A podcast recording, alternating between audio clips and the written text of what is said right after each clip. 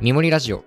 このポッドキャストは自然界から一つのテーマをピックアップしてその面白さを深掘るトーク番組です。パーソナリティを務めます、みもりのアンディです。はい、三森の野田和樹です。えー前回、竹編、そして笹編をお送りしてまいりました。で、えー今回も自然界の中から一つのテーマをピックアップして面白さを取り上げていけたらなと思うんですけれども、はい今回何について語っていくんでしょうかはい、今回は、えー謎だらけのキノコについて、来ましたね。はい、これ植物じゃなくて、今度菌類のキノコだね。うんうんうん。まあ、竹よりも、よくわかんないっていう言葉がよく似合う存在だと思う。そうだ、すごい不思議だよ。うん、なんか笹とか竹の時ってあ言われてみればそうだったなって思うことがすごく多かったんじゃないかなって思うところで花とかね、うんうん、うん、なんだけどキノコはキノコのこと知ってますかって言われた瞬間ちょっと疑問が大量にねみんな浮かぶんじゃないかなと思って楽しみにしております、はい、じゃあ始めていきましょう。キノコ編ですね。お願いしますはい、キノコはあの竹と違って、うんそもそも目に見えない生活圏はいなんだよね。基本的にうんはうんうん土の中にいて、うんうんうん秋になったらはい急に出てきて、そうだねまあ、3日でぐらいで溶けてなくなるみたいなすごい謎の未知の生命体なんですよ。種も新芽もないもんねそう、えっと、例えば、うんえっと、日本だとはい名前がついているうんうんうんキノコの種類うんが2500種類なんですよ。そんなもんなのそうで、えっと、見つかっているキノコの種類はいが8000種類なんですよあ。全然少ないんだねそうだから8000種類引く2500種類なのはで、いはいはい、はい、だいたい5000種類以上。いやなんか日本のキノコの数が2500種類って聞いた時点でめっちゃ多いなって思ったんだけど、うん名前が付けられていないキノコがさらに倍以上いるんだねそうそうそうだから4分の3が名前がついていない感じだね全然分かってないねだからこう自分の名前をもしねうんうんこうんう研究してつけたい人は、はい多分植物はもう終わってるので まあ確かにほとんど研究がね、うんだからキノコの研究をしたら、うんうんうん名前をつけることができる可能性が非常に高いですね。確かに有望な分野だねそうちなみになんでそんなにこう名付けすら進んでない状況なんかなそれはここれのは後ね分かっていく感じかなあもうシンプルにお金にならないからっていう理由がすごい多いね。あーそうだろうねあとあの確かに識別点とかがあうんうんうんうんの場所によって全然色とかも同じ種類で違うんですよ。あそっかなんか顕微鏡を見ないと識別ができないキノコとか結そう構そいうるよねそうそうそうもうそういう感じだね。そうだよねそうだよねなのでこう、まあ、一般の人がやるにしてはうんうんうん、難しいしいし。確かにかおといって金にもあんまならなないらなないらないし、っていうのでんんんあの分類はそんな進んでないですね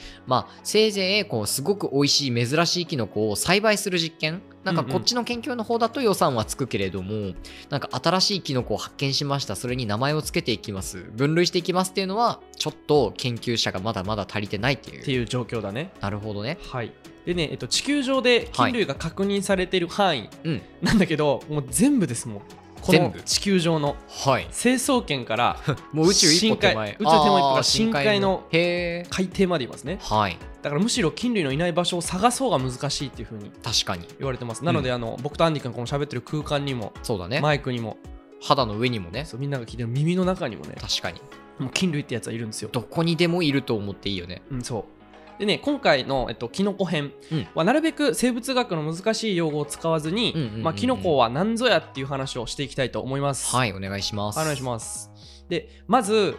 キノコとは何か、はいちょっと想像をしながら聞いてほしいんだけど、うんスーパーに売ってあるキノコたち、はい例えばシイタケとか、まあエリンギエリンギとかね、舞茸マイタケとか、はい、でね、僕たちがキノコだと思っているものは、うん実はキノコじゃなくて、はい、キノコの集まりという表現が正しいんですよ。あーっていうのは本体が禁止だからかなそう、えっとね、うんうんうんう10んミクロンの金糸の糸1本あそんなちっちゃいんだのことをそうそうキノコと呼びます。へえでこれが集まってできたのが僕たちがスーパーで売ってる、はいあの食べてるナメコとかなるほどねああいうものなのねはいはい集合体なんだね集合体キングスライムみたいなもんだあそうそうそうそう,、んんん1本の菌糸がキノコですなるほどでかつ僕たちが食べているキノコ、うんあれはねキノコの生殖器なんですよ、はいはいはいつ多ま分り言われてはピンとくるかな僕はあのキノコが要するに胞子を作って胞子をそして飛ばすために一時的に集まってキングスライム化して作るそうそうそうそれがキノコキノコの子実体というものということだよねそうそうそうでそれキが目に見えるノコのサイズ、本体である菌糸がねこう秋にる、なると、まあ、季節はいろいろあるんだけど、はい主に秋になると、うんうんうんこう子孫を残すために、うんアンディ君言ってくれ言ってくれたけど子実体はいこれキノコの学術的なうんうんうんうん生殖器の言い方だね、っていうのを地上にニョキニョキニョキって出してきますはい。でこれが僕たちがよく知ってるキノコうんうんうんうんでこれによって胞子を飛ばして子孫を残していくっていう生活圏をうん。はい、送ってます要。するに一時的な生殖のためのプロジェクトでできたものが、まあ、僕たちが普段食べているあのキノコっそうていうことになるよね。はい、でうんね、この菌糸はい。がね、またすごいんですよ。はい。ねというとどういうことでしちょょうっともう聞いてほしい。 10ミクロンしかないんだよね。そう、1本がめ10ミクロンめなんだけ目どに、見えないぐらいちっちゃい。そう、でね、うんこの世界のうん。上と下が分かってるんですよ、この子たち。はいはいはいはでい、はい。どういうことかっていうと、うんあの普通はキノコって傘の部分を上に向けて生えてるじゃないですかそうだね。そうで僕はね実験的にうんはいこのキノコが生えている木うん。を90度ひっくり返してはいはいはい。真そしたら横にして。そそうそうそしたらうんうん真横向きでキノコが生えてくるんじゃないかっていうので実験したんですようだね。うん。そした、らその翌年ちゃんと傘が上向きで生えてきたのねへえ、90度曲がって曲がって生えてきたんだ。そうちょっとカクって曲がって生えてくるんだけどへえ。でこれねなんでこの上下をどういうふうにして区別しているっていうふうにうんうん。思います太陽の光ねいやぼ僕もそうか思うなって思ったけど。うんうんうん。僕もね太陽光だと思ってたんだけど光に対するセンサーがあるのかなって、ううんん思ったこれね調べるとこはれい重力であそっちな上ん下だを判断してます、へえだからねこの10ミクロンの菌糸うにこんうんうんの重力を察知する遺伝子がちゃんとこの機能が備わってるんだよね機能がへえすごくないこれそれはすごいね重力センサーことかどういう構造してるんだろうねれねこれ人間が作り出せないですからねこれうは、んうんうんあとねキノコってあの裏がひだひだしてるじゃないですかはいひだひだって言うんだけどねそうだねねあれはあの胞子が出るところの表面積をできるだけ大きくして、はい多くのキノコの胞子を作るためにうんうんうんうんああいう風にひだひだになってますまあ要するにこうつるんとした裏側だったら表面積がちっちゃくなってしまうと、なので、えー、ひだを作ることによって表面積を大きくしてできるだけたくさんの胞子を作って飛ばせるようにしようとっていいううふうそういうにこそとうだよキねノコが戦略をうんうんうん取ってて、それはだからすごいよねすごいよねこのうんうん菌糸たちの営みというか、あ確かに10ミクロンの菌糸1個がキノコの本体っていうことだもんねそうそうそうそれ1個1個が要するにヒダの部分とか胞子の湯を作る部分とかあそうそうそう全部傘の部分も柄の部分も全部同じなわけでしょそう細胞みたいな感じだよね元を出せばそうだよねそうだよね目とか鼻とかも違うけどそうだよね細胞からできてるみたいなだからなんか集まってそれぞれの部分で機能を変えていくっていうことだもんねそうだからもうすすごごいいなんですよ菌糸っていうのはもうね工夫と創意そうだねもうテクノロジーなんですよ、うんうんうんいやそりゃすごいわこれはねほんと小さいとかあんま関係ないなってすごい思うよねだしそういう説明を聞いているとこれは動物なのか植物なのかマジでよくわからんなあってそ思っうだよてねきたんだけどはいちょっとこの後ねその動物なのか植物なのかっていう議論もうんすごいされてるのでちょっと後ほどはい話そうかなと思います、はいで一般的に、うんあのー菌類と言われてるものには、はいい、くつかカテゴリーがあって、うんうんうんちょっとだけ話しておくと、はいえっと、真菌、うん細菌はいウイルスっていう3つのカテゴリーがありますねはいでキノコは真実の真に菌で真菌に入ってます、うんうんカビ黒カビとかも真菌だねあじゃあカビとキノコは結構近いんだい近いかなり近いですねへえで圧倒菌は細菌なるほどでコロナとかウイルスですねうんうんうん、うん、でこれ何が違うのかっていうと、はい真菌は細胞の中に核がある、なるほどで細菌は細胞の中に核を持たないはいはいはいでこうウイルスは自前の細胞すら持たないっていうのがうんうんうんうん大きな特徴だね、なるほどダねンディ君言ってくれたけど、あうんのキノコとカビはほぼ一緒ですねほぼ一緒までいくんだそうで違いが何かっていうと、うん子実体キノコ部分のいわゆるキノコ部い分いわゆるキノコ部分を作るかどうかという違いだけあそれしかないんだそうそう、へえだかなんら一緒一緒そうなんだねあでもその割にあのキノコとカビってね全然印象違うよね言葉で聞いたカ時ビのはネガティブだよねものおいすごくねキノコって言われてんのとさうんおいカビって言われてんのさだってカビにはカビキラーがいるじゃん確かにねキキノコノによコるキラーはキキノノココキラーはいないわいないよねカビキラーだからキノコに効きますよあだ真し菌だから、ね、あそっかそっかそうだよねうんだしなんかそのカビで食べるイメージ湧かないなって思いながら今の聞いてたんだけどチーズにカビ結構つけたりするよねあ確かに確かあにあれキノコみたいな感覚で見ればいいんだねそうだねそうだよね一緒です一緒ですそうだよねはいそうだよねあーそれはちょっと新しい視点になりますでね、えっと、次、えっとうん菌類の歴史っていうのは、まずはい目に見えないので、うん、まあ、すごいいろんな人たちが苦労して分類してるのねまあ、10ミクロンなんてね無理だもんね肉眼だとねちょっとねこの混沌した混沌とした菌類の歴史についてはい話していきますねでねあのキノコはうん植物だと思いますか、動物だと思いますかっていう質問すると、うんうんうんうんうんまあちょリスナーの方もちょっと考えてほしいんだけそうどだね大体こう多くの人は、うんキノコは植物ですかねっていうふうにうん答える人がすごい多いんだよね。はい。でなんかもう直感的にさ動かないから植物っぽいじゃん。まあ、とはいえ、やっぱその植物って答える人も違和感は持ちなそがらだうそよ、うね。そうそう持ちながら答えるんだよね。そうだよね緑じゃないし、うん種も新芽とかもないしないしうん色もなんか鮮やかだし、根っこもないし根っこもないしみたいな。うんうんうんで実際昔ねえっと菌類はね植物に分類されてました。ああそうだったんだそうで昔は、へーあのー動くものは動物はい動かないものは植物っていう二元論の分類方法だったんであーすすごくシンプルだねね。ねうんうんうんうなんだけど、えっと、菌類は近年 DNA 解析が進んできたので、植物よりも動物に近いということが分かってますなるほどどっちかというと動物であると、うんでねこの生物の歴史上植物の祖先うんと動物菌類の祖先っていう、はいまあ、2つの祖先がいて、うんうんうんまあ、そこから枝分かれしてはいその後菌類の祖先と動物の祖先に分かれたっていうふうに言われてなまるすほどねこれはねもう研究者の間ではほぼ合意が取れてるので、はいっはいはいはいはていいう感じですね、うんうんうんうんだか植らそ物とはれでもね本当に違う僕やっぱ不思議やなと思うけどね動かないからねそうだよねはい、でねキノコを最初に植物の仲間に分類した人がいます、はいこれね2300年前のギリシャ時代だねおおだいぶ遡ったねねアリストテレスの弟子でテオプラトス、テオプラストスっていう人がへえ言いにくいけどねうんうんうんっていう人がいてで、はいアリストテレスは、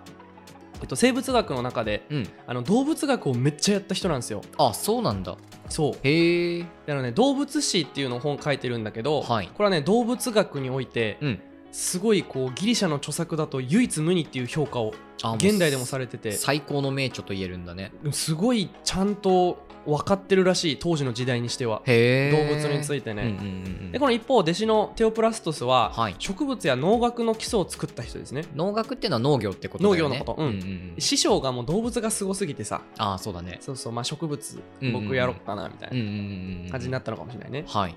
ただこの植物にうんキノコを、えっと、入れたはいテオプラストスもうんすごい困惑してる様子が記録であるんですよあそうなんだ現代人と一緒の感覚を抱いてるんだね、感覚を抱いてる、うでん彼がね「植物史」っていう本を書いてるんだけど、はいその中に全ての植物の根や幹、うん枝実皮いなどを持っていると限らない、はいキノコのように、ああ一応例外としてなんかキノコがいるなってすごそうそうそいう意識してたんだねキノコがなんとなく違うなっていうのは分かってうる、んうんうんうんうんあとねキノコを植物とするならば、うんまあ、滑らかで節もなく柔らかいはいで、そうね動物とするなら動かなすぎるっていうふうにああテオフラトフラストスはうん悩んで一旦植物にしていたっていう記録がありあまあもう苦渋の決断だったんだねすそうそうどうしようかなと思って確かになそこで新しくキノコってカテゴリーを作るのはちょっと無理があったんだろうね当時の理事会だとね、うんうんそうだろうねでね古代中国でもキノコは植物として扱われてますねああそうなんだそうへでー中中国はあの昔から薬草学うん漢方とかねはいがすごい進んでたんだけど、うんこの中でもキノコは植物に分類されてまうんうす、んなるほどでね一気に時代が進むんだけど、うん分類学の父はいリンネさんっていう人がいてはい竹編でも出てきました、ね、竹にも出てきたもうしょっちゅう出てくる、あそうなんだもう神が作り輪廻が分けたと分けたっていううんありとあらゆる動植物動物もかな動物もやってるはいの、えーグループをカテゴリー分けをした人ですねそうでねこの人も、うんあのキノコをどのように分類していいか困ってたんだよねああそうなんだでね菌類は混沌としているっていう言葉を残してますめっちゃ困ってんじゃん めっちゃ困ってるでかつねあの輪廻はね逸話が残っていて、うんあのキノコ嫌いだったらしいですね食べるのがうん普通にそうあ食べるのがそうなんだそううなんだん、でね輪廻はこうスウェーデンの人なんだけど、うんうんうんうんえっとスウェーデンでは外国人以外はキノコは食べないっていう風にい言やった絶りしてます絶対嘘でしょ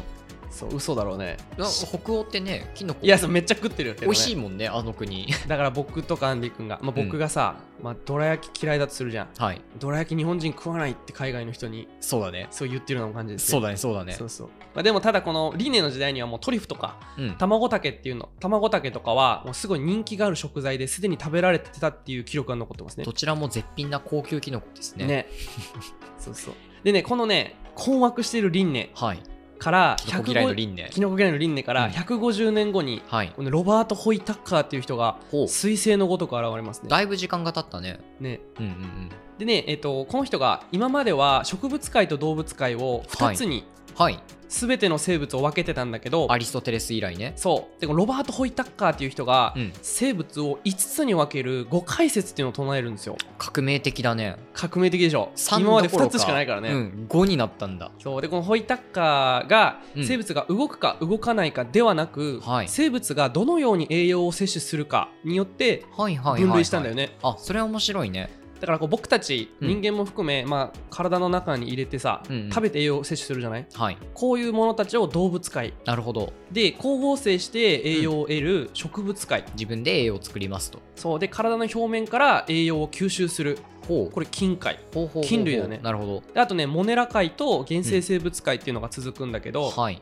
まあ、これモネラ界と原生生物界はちょっと今回扱わないでうす、ん、OK です。はいでここで今まで植物の一部だった菌類がそうだね。独立を果たすんですよここに来て、インディペンデント インディペンデンスデイ。インディペンデンスデイですよちょっと間違えたけど ねいや、大丈夫です。でねこの論文が出されたのが、はい実はね1969年5解説ねめちゃくちゃ最近だ、戦後だね。戦後へーだし50年ちょっと前かなああ、そうだね、そうだねだ。からまだこのキノコが植物から独立してうん半世紀しか経ってないんですよ、なるほど。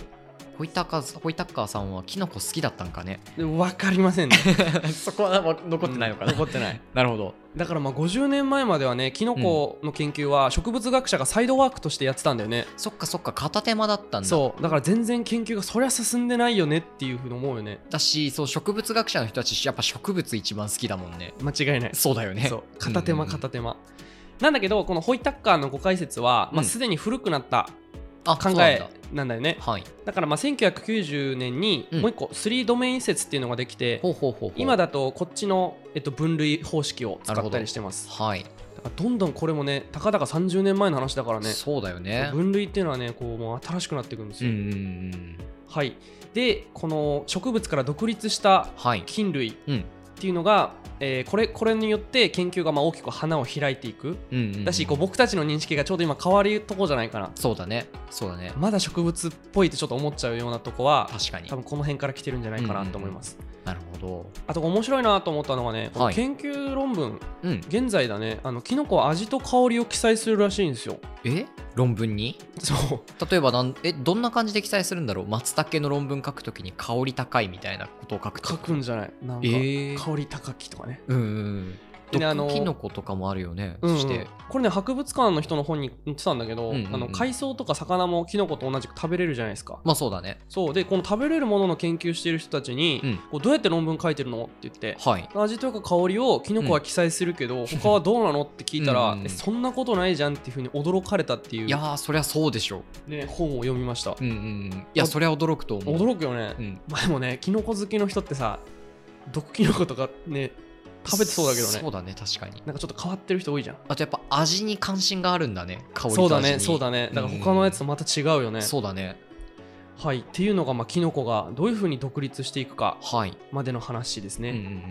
あちょっと、えーじゃあキノコがどういうふうに地球に誕生してうんうんどういうふうにこの世界が変化したかはい、っていう話をしていくんだけど、うんうあんの地球にとって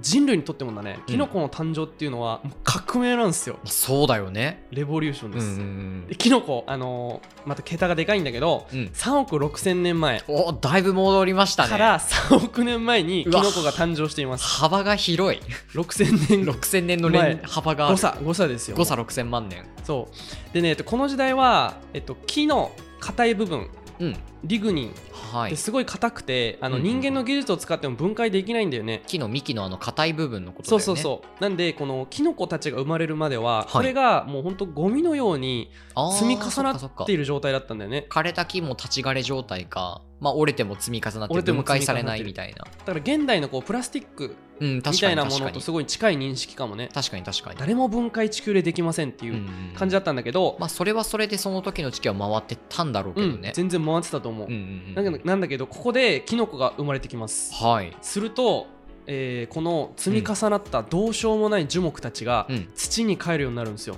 分解するようになったん分だ解者の登場ですね、へえー、そっか、分解者だね。キノコっていう。そうでこのね3億年前ぐらいってあの石炭紀と呼ばれる時代でああ、そっかそっかこ。の積み重なった樹木が今の石炭、うんうん石油になってるんだよねなるほど。なので、まあ、キノコがもっと早く登場してたら、うん。今までえっと、石炭のそうだね堆積量が減る、そうだねそうだねもう作られなくなってし石まうから、油ね、とか、うんうんだしまあキノコが登場することがなかったらもう石炭石油が無尽蔵に作られあっ続たかけもていしくれ状ないよね況になったかもしれないよねだからあの18世紀のうんうんうん産業革命、うんこれもしキノコがもっと早く誕生してたらそうだねもしかして、いまいちね、ちょっと石炭がなかったかもしれないしそうだね逆にキノコが誕生しなかったら、もう石油使い放題みたいな。それどころかいやもう人類できたかどうか怪しいいよやねそうだよね、うん本当にそのレベルですよそうだよねなんでまあこの森のうん循環っていうのがこのキノコの誕生によって始まります、確かになうんだからこう循環するっていうとほらなんか森は循環するから美しいとか言ったりするじゃない、うんだ言かうらこうね長いスパンで見たら割と循環してない期間の方が長いんですよ森ってそうだね3億6000万年前から3億年の間のどこかから始まった動きがそうそうそ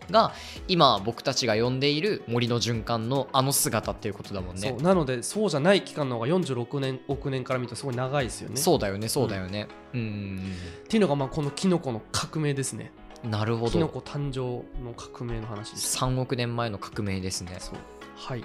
じゃああと次回うん何を話そうかなっていうと、はい次回はこのキノコっていうのはうん大きく分けて3種類しかないんですよ、あなるほど結構簡単共生型はい不正型はい寄生型はいまあ共生は分かるよねうんわかるわかるで不共正に生き型るはうんその木を腐らせるあの分解型のキノコですね木を分解する腐らせ生きる不正型ってことかなそうんうんうんうでもう一個寄生型はいはいはいなんだけど、この3つを知っておくとうん多分スーパーに行ってキノコを見る時も見方が見方が変わるしへー食卓に並んだキノコを見る時もはい見方がすごい変わると思うのであじゃあキノコを森特に森で見かける時もそうだよねめっちゃ変わると思うキノコを見る時の見方が大きく変わる、まあ、瞬間が増えていくかと思います思いますはいじゃあちょっとまた次に続きますはいありがとうございますす